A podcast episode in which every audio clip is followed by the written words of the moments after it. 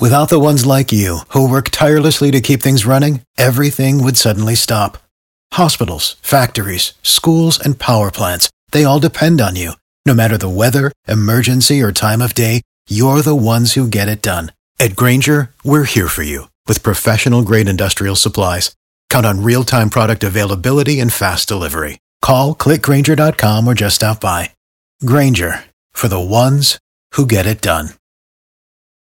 We told you yesterday about the deputy director of the Consumer Financial Protection Bureau suing over President Trump's appointment of his budget chief to temporarily lead that agency's uh, the agency. Fox's Rachel Sutherland joining us now as, as she does every morning to make sense of this because Rachel, being on the outside of Washington, this one's pretty odd seeing a leader of a federal agency or at least the incumbent leader of an agency uh, going after the Trump administration or the president directly. What exactly are these two sides even at odds over?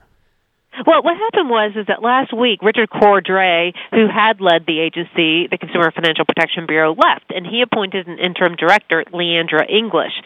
Over the weekend, then President Trump appointed uh, budget director Mick Mulvaney to go on over there and moonlight and head up the agency uh, in an interim basis. So you had uh, a lawsuit filed on Sunday night, and then on uh, Monday morning, English sends out a memo to staff saying she's in charge. And then a few hours later, Mick Mulvaney goes over to the office armed with donuts, hmm. establishes himself on the fourth uh, floor office, the Big Cheese office, and sends out a memo saying, "Disregard what Ms. English had to say. I'm your boss. Come on over for a donut." You oh. can just imagine the awkwardness there. Well, yeah, someone could walk in off the street into our studios with do- donuts, and I'm sure we would forget Rich Jones in just a minute. Um, that's not true. Rich, we, we, we can't wait till you come back on Wednesday. So where do we go from here? Is this? Oh, I, I don't really see the point. That's that's why we struggle with this one, at least in in the newsroom. Is that if Mick Mulvaney was going to come in an interim basis, the likelihood of him changing much uh, seems slim. Is that the case, or could he do some potential damage to the agency while he's there on an interim basis?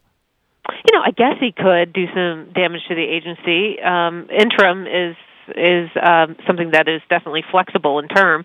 Um, I know that there's a 30 day hiring freeze right now while he sorts out what's going on over there, uh, and and it is in the courts right now.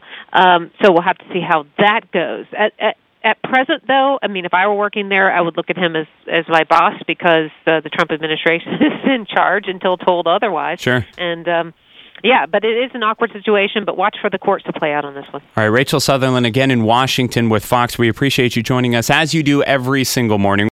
Without the ones like you who work tirelessly to keep things running, everything would suddenly stop.